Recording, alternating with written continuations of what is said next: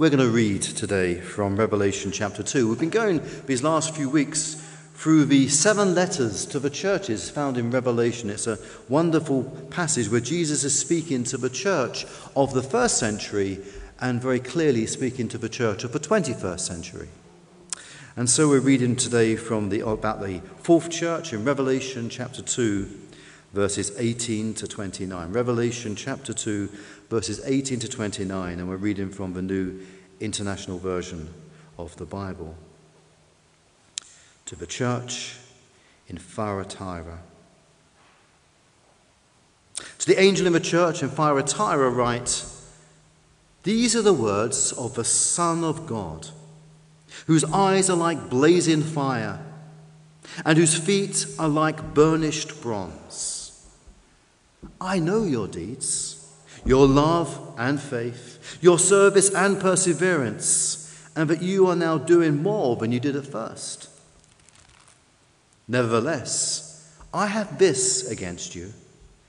You tolerate that woman Jezebel, who calls herself a prophet. By her teaching, she misleads my servants into sexual immorality and by eating the food sacrificed to idols. I have given her time to repent of her immorality, but she is unwilling. So I will cast her on a bed of suffering and will make those who commit adultery with her suffer intensely, unless they repent of their ways. I will strike her children dead. Then all the churches will know that I am he who searches hearts and minds, and will repay each of you according to your deeds. Now I say to the rest of you in Thyatira, to you who do not hold to her teaching and have not learned Satan's so called deep secrets, I will not impose any other burden on you, except to hold on to what you have until I come. To the one who is victorious and does my will to the end, I will give authority over the nations. That one will rule with them with an iron scepter and will dash them to pieces like pottery. Just as I have received authority from my Father, I will also give that one the morning star. Whoever has ears, let them hear what the Spirit says to the churches. May God bless that reading of His word to our hearts and minds this morning. Two factory workers were taking their break when the woman said to the man, You watch me. I bet I can make the boss give me the rest of the day off. The man asked, Well, how are you going to do that? Woman said, You just wait and see. So she went back into the factory and she climbed up a big tall ladder and she hung herself upside down from the ceiling. All the other workers looked at her and began to laugh and to point. And so the boss came in to find out what all the commotion was about. And seeing this woman hanging upside down from a beam, shouted at her, What on earth are you doing? Ethel. The woman replied, Boss, I'm a light bulb. The boss looked at her, shook his head, and said, You've clearly been working far too hard. It's gone to your head. You need to take the rest of the day off. Go home and rest.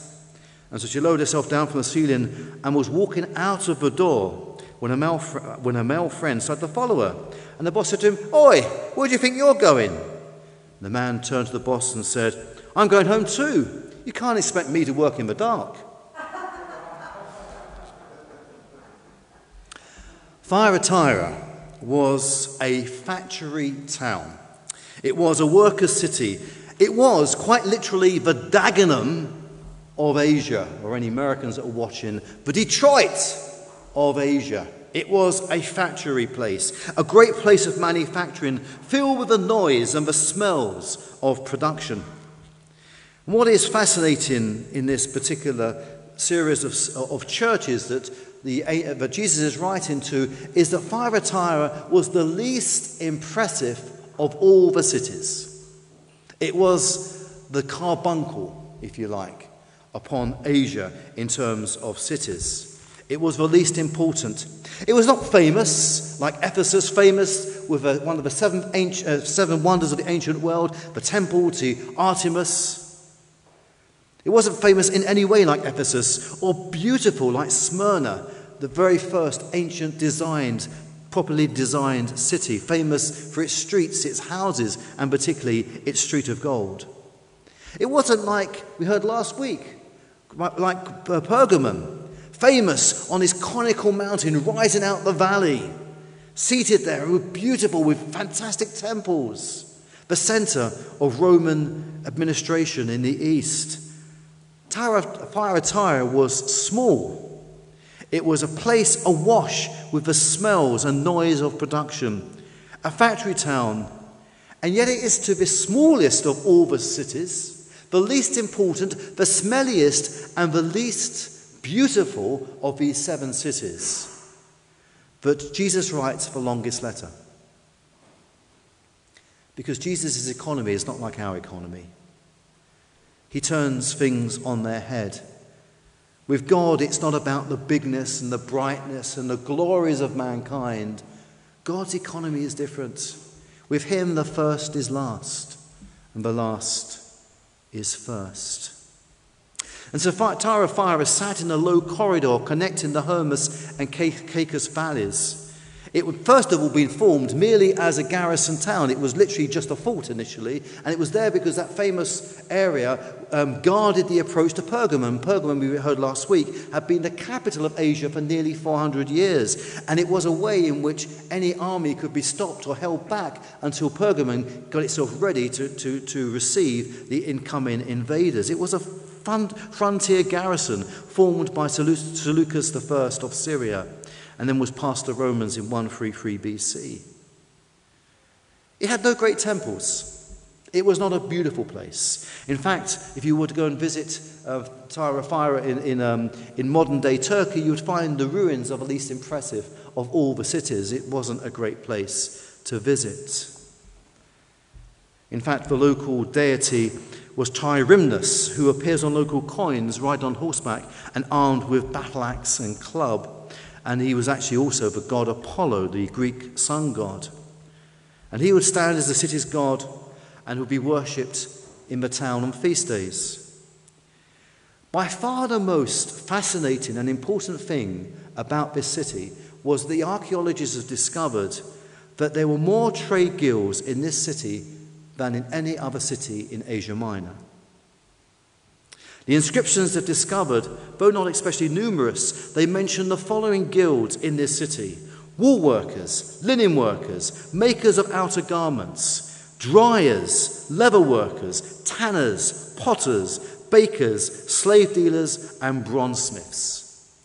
Each one of these trade groups had a trade guild and a trade guild god. In fact, we encounter a citizen of Thyatira actually in, uh, who comes, becomes a Christian under the ministry of Paul in the book of Acts. Her name is Lydia. You can read about it in Acts 16, where it says this. On one, one of those listening was a woman from the city of Thyatira, whose name was Lydia, a dealer in purple cloth. She was a worshipper of God, and the Lord opened her heart to respond to Paul's message. Lydia was a dealer in purple cloth. And Thyatira was famous for its purple cloth. And the reason for this is that normally purple cloth was very, very expensive. The only way to get the dye for purple cloth in the ancient world had been to dive in the, in the ocean, the Mediterranean, and find a special shellfish or mollusk. And you had to retrieve that mollusk, and from that mollusk, you had to extract the dye.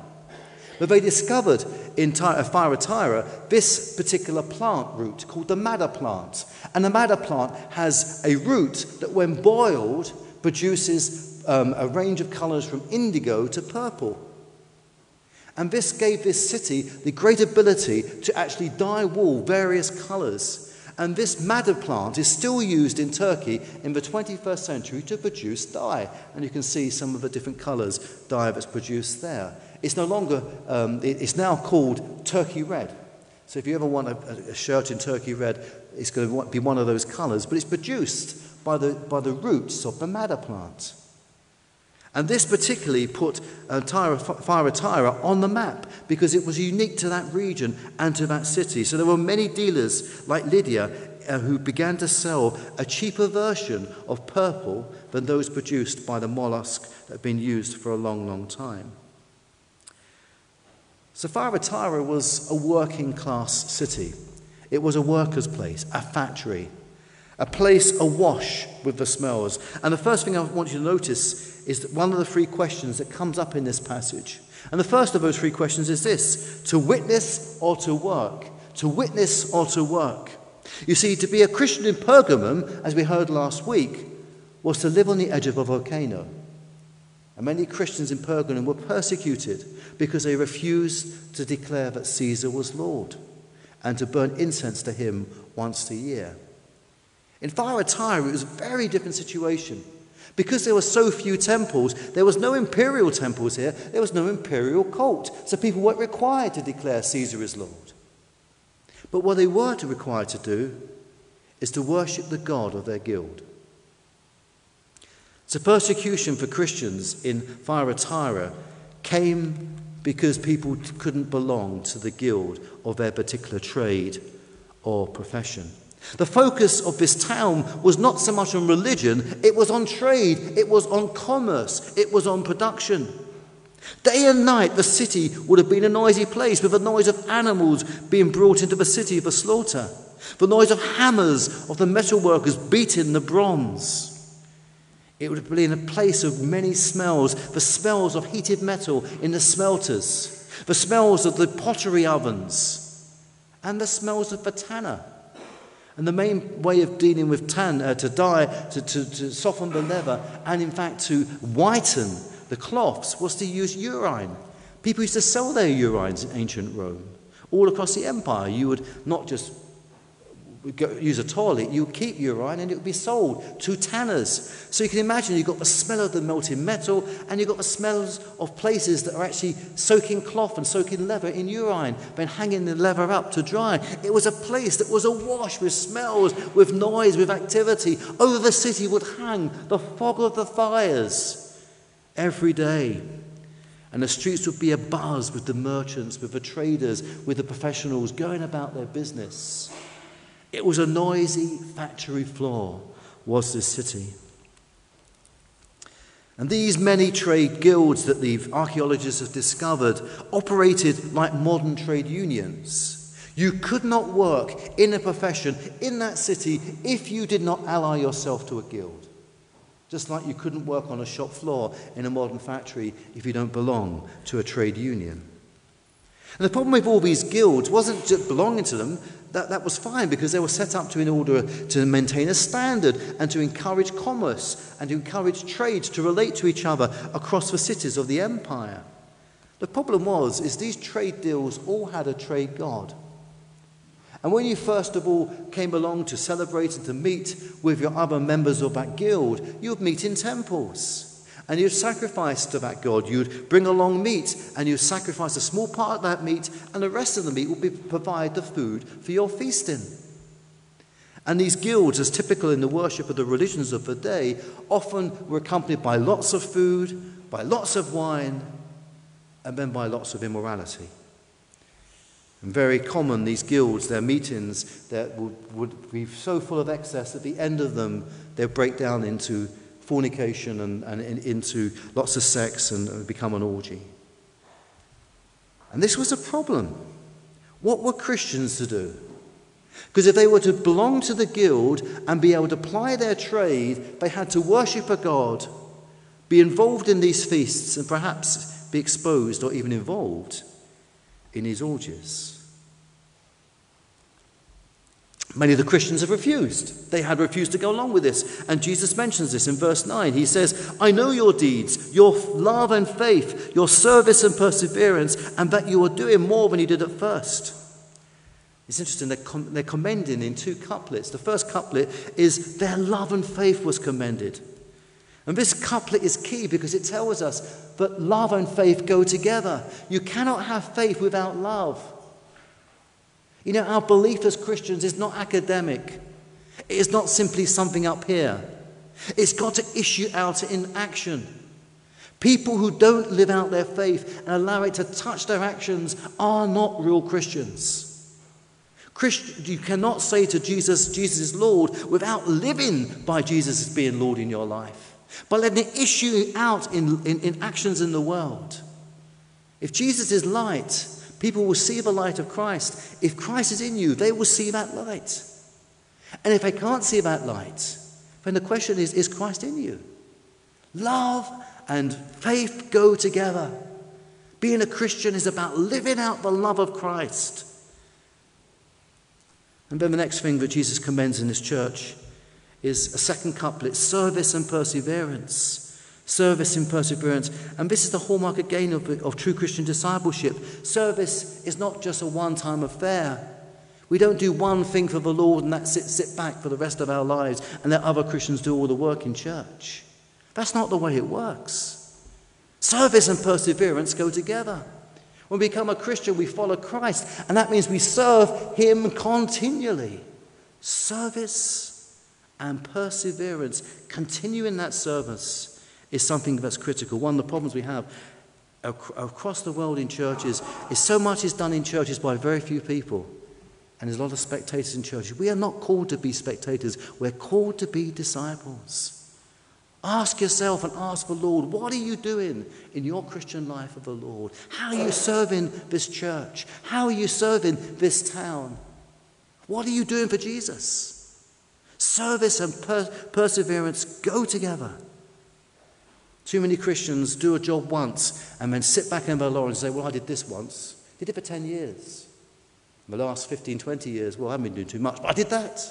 Look at that. That's my laurels. Service and perseverance go together. We don't start to um, live an active Christian life and then stop. Jesus sat down, he rested the moment he went to heaven. And that's the moment we rest too. We're not here on earth to sit back on our haunches and pretend we've finished because we haven't. And Jesus says to this church, I know your deeds. But you're now doing more than you did at first. Look at that. They're praised because not because they started well, but because they're finishing well. They're doing more now than they did at first. That's the way it should be. In verse 19. But there was a but, and the but was coming. And that was they were tolerating a false teacher. Jesus tells the church in verse 20, Nevertheless, I have this against you. You tolerate that woman Jezebel who calls herself a prophet. By her teaching, she misleads my servants into sexual immorality and the eastern food sacrificed to idols. I've given her time to repent of her immortality, but she is unwilling. Now, scholars have debated for a long time as to who this Jezebel character is. It's been suggested she may have been the bishop's wife. She may have been the famous orator. Tyra, uh, Thyatira was famous because outside the city walls there was a, a, a, a small um, sanctuary in which we, you could find Sibyl Sabanthe. And Sibyl Sabanthe was a famous oracle. And you could go to her and you could ask her for instructions and guides. She was a prophetess. But it's unlikely to be her because, well, she's not part of the church. And clearly the, the person was someone who was part of the church. And she's named Jezebel not because that would be her other name, her actual name. No one would have called uh, a, a, daughter Jezebel in those days, following the famous Old Testament character. It was a bit like someone in Germany calling a child Adolf after the 1940s. You just don't have. I've lived in Germany for eight years. I've never come across a single Adolf in Germany. Jezebel was not a name you call your child.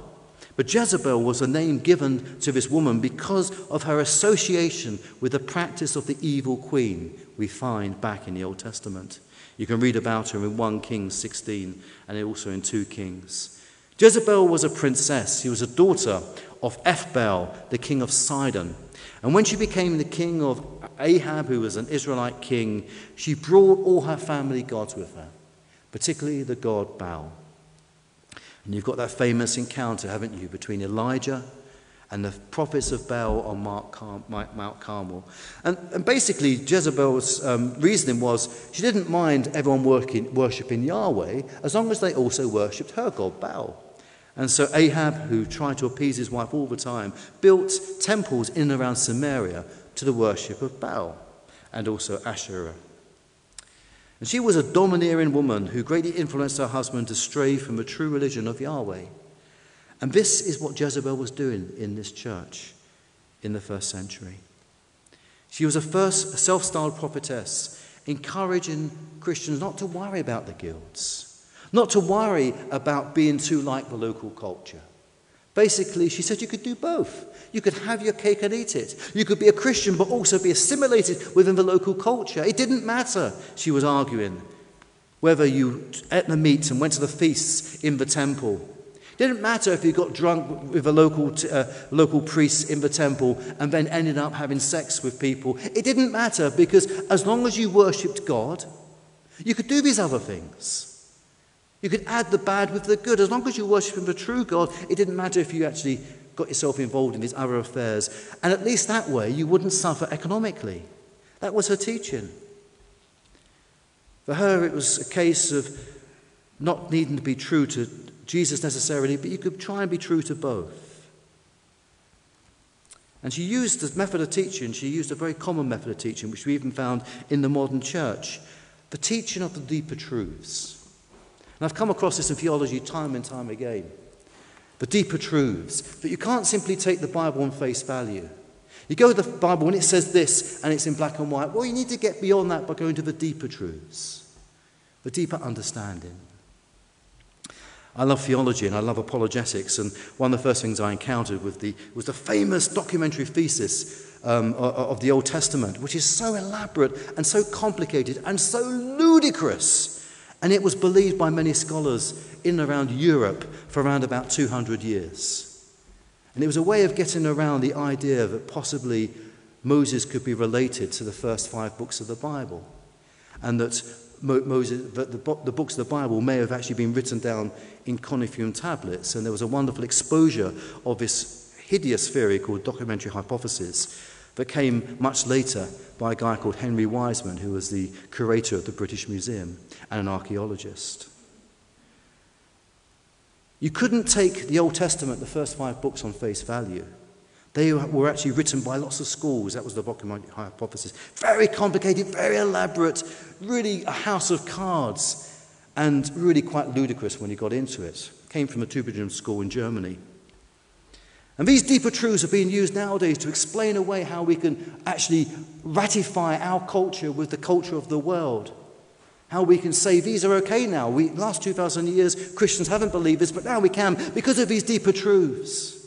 And books have been written to try and explain away the truths of the Bible. for deeper truths. I'm a great believer in logic.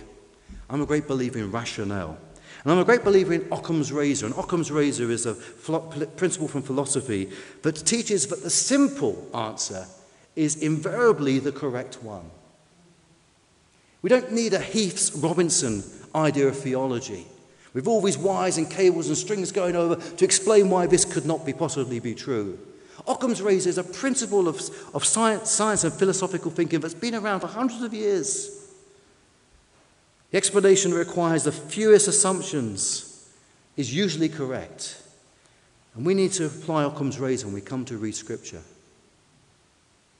Take Scripture as value, on its value as being the Word of God. Because if it's not the Word of God, we have no authority in our lives. anything could mean anything. And it's only a bit of time before we begin to erode away the belief that Jesus really is Lord, or Jesus really rise from the dead. And then we've lost the resurrection. We've lost our hope, the center of Christianity. Resurrection is not logical, it's not scientifically demonstrable. But we believe it because of faith, because Jesus rose and died, and because we encounter Jesus by his Spirit in our lives. We know it's true, but it's not logical. And we've got to defend the truth of Scripture. And what was happening in, in, in um, Thyatira is that Christians were beginning to assimilate with local culture because it was easier to do that than to stand up for the truth of Jesus Christ. And that's where we are in 21st century Britain. In a church that's been challenged to reflect the pride of this country and to become like other, other people outside the church and to change the teaching of Scripture, even the teaching of Jesus Christ, to reflect what's going on in our world. because it's uncomfortable for Christians to stand up for the truth of Jesus. We should always be loving people who love the world in which we live, but we love them with a love of Christ and not with my love or your love. And we mustn't put the words of our culture into the mouth of Jesus Christ. That is blasphemy. And they, the Christians in the church, had this stark difference to make. Do they become economically prosperous by joining the guilds? Or do they stand up for Jesus Christ and try and go it alone, but not really alone? They go it with Jesus. And the second question they came across was this to remain true or to compromise? To remain true or to compromise. The central question in this letter is this were they to listen to Jesus or do they listen to Jezebel? Jesus or Jezebel? And Jesus tells the Christians at Thyatira that they cannot fool him. He is not to be, he's not beguiled by the words of this false prophetess, nor is he convinced by our, our arguments, our excuses. Jesus is not concerned about the deep truths of Satan, as it says in this passage, but the truth of your, deep truth of your heart. He warns the church that the followers of Jezebel, her children, will perish as a consequence of following her teaching. He tells them in verse 23 I will strike her children dead, but then all the churches will know that I am he who searches hearts and minds and will pay each according to your deeds. He's not convinced by the deeper truths, by the convoluted arguments that we may offer to explain our actions. He looks beyond the action and looks at the intention. His gaze penetrates beyond the words and excuses. Jesus looks right at us, at our hearts. Hence, it's described in the opening part of his letter as having more than 2020 vision. He's given eyes of fire in verse 18. These are the words of the Son of God, whose eyes are like blazing fire. This is one of the many, there's many parts in this letter that really resonate with the factory town of uh, Thyatira. And the people who worked in the city were used to these blazing furnaces, used to heat the pottery, used to smelt the metal, to shape the metal.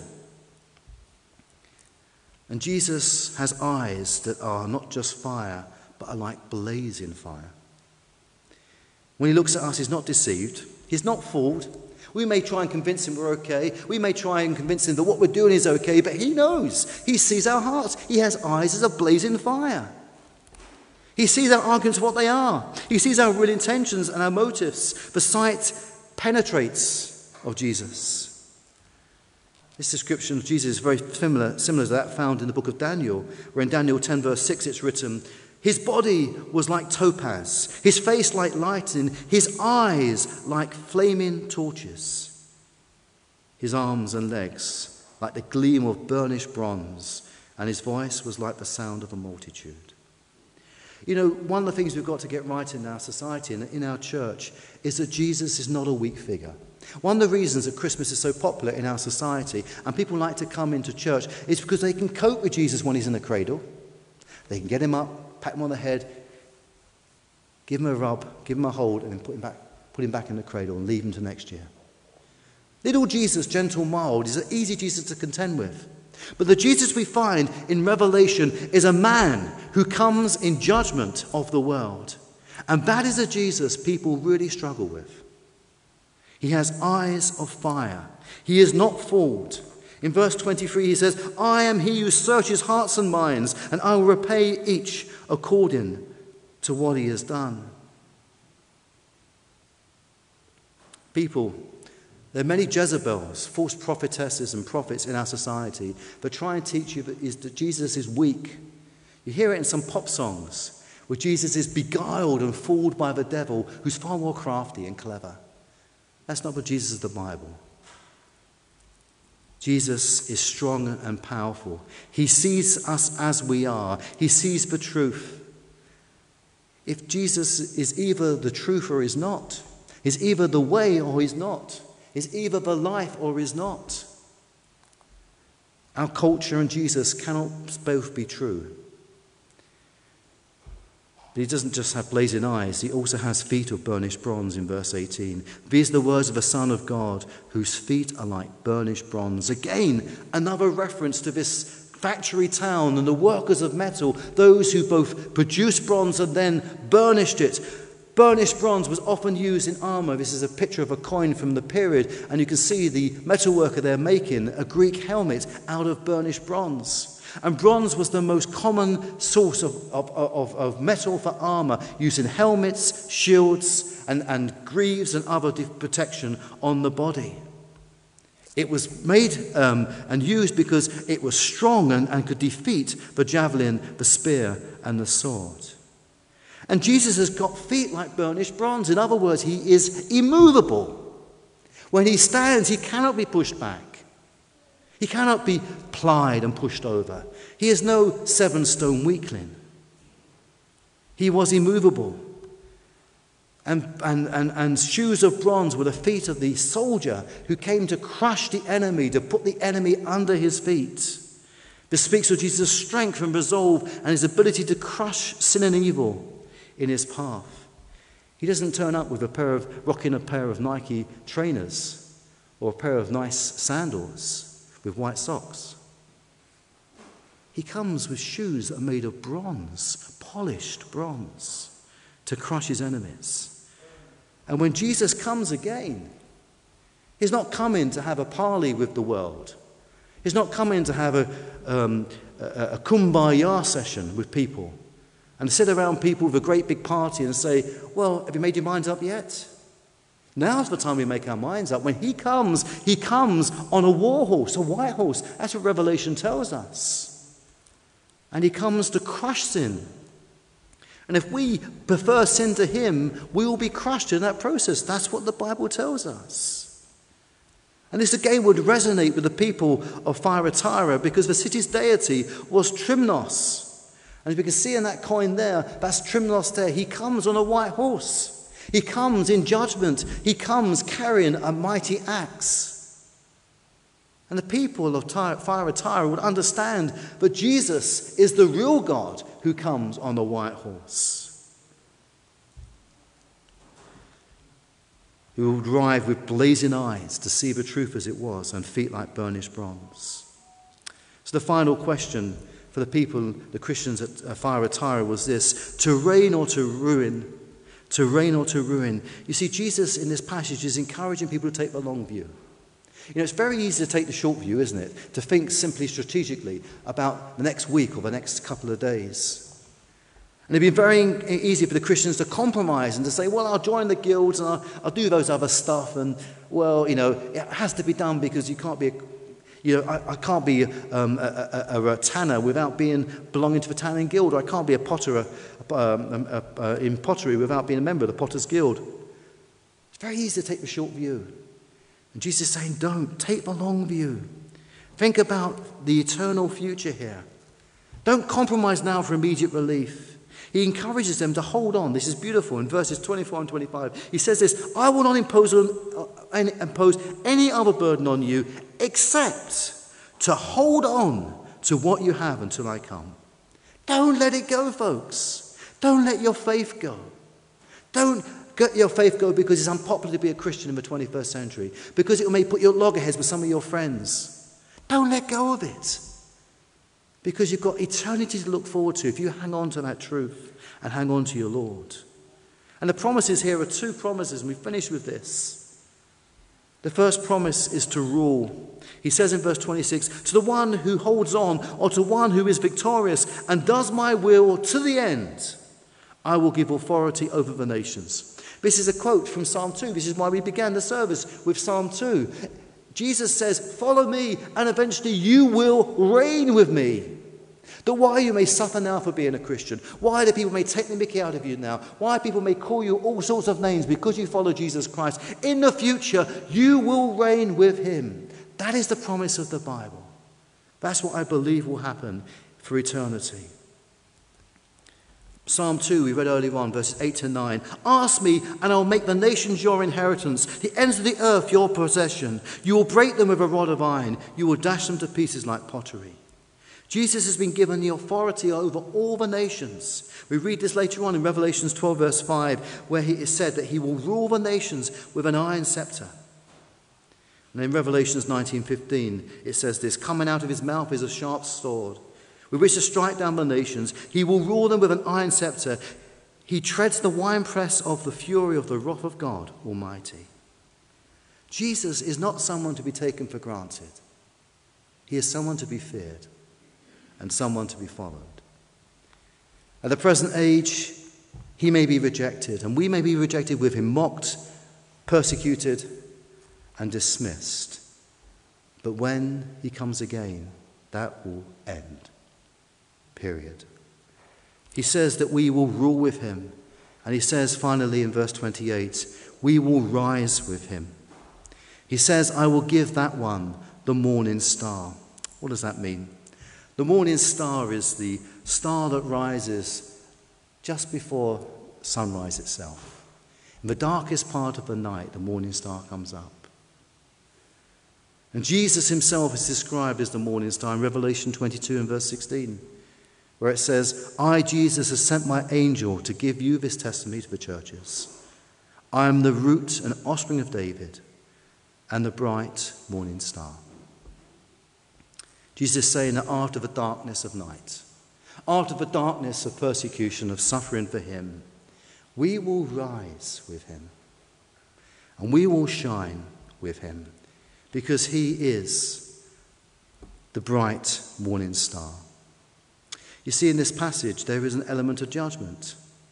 He warns those who ignore him, who try to go their own way, that one day we will face his reign and his judgment. And we're told that he will rule them with an iron scepter and will dash them to pieces like pottery. Again, the language is the language written to a factory city. And in a city where there was many potters, they would know that pottery and iron do not go together.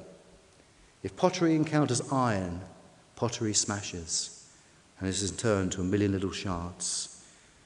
And Jesus teaches us in this passage in the, in the Bible we cannot serve two masters. We can't belong to the guilds of this world and belong to Jesus at the same time.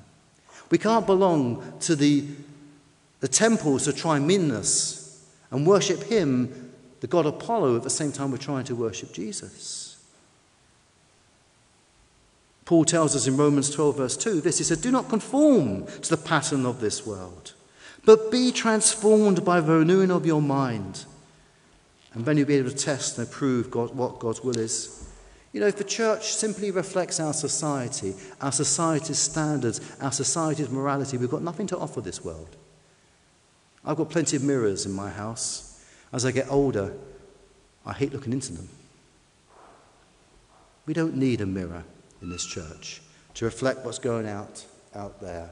We need a light that burns with the intensity and love of Christ in this church, that shows people a different way. We mustn't be conformed to this world or conform to the standards of the guilds in Thyatira. And Jesus said this, he says, No one can serve two masters. Either you will hate the one and love the other, or you'll be devoted to the one, despise the other. Jesus says, You cannot serve both God and money. Matthew 6, verse 24. People, we're called to serve Jesus. And he has eyes of blazing fire that sees the truth. He has feet of burnished bronze but come to crush sin. Let's make no mistake. What's fascinating, finally, to close with, is that this city of Thyatira, their god, Trinimnus, had a special title. The title of Trinimnus was the son of Zeus the son of Zeus. Because Zeus was the father of the Greek god, the Greek pantheon. And so Trinimnus was quite literally the son of God. That was his title. And to join the guilds, the trade guilds, was to worship Trinimnus as the son of God, the son of Zeus, and to pay homage to him. You know, but Jesus is saying, I am the real Son of God.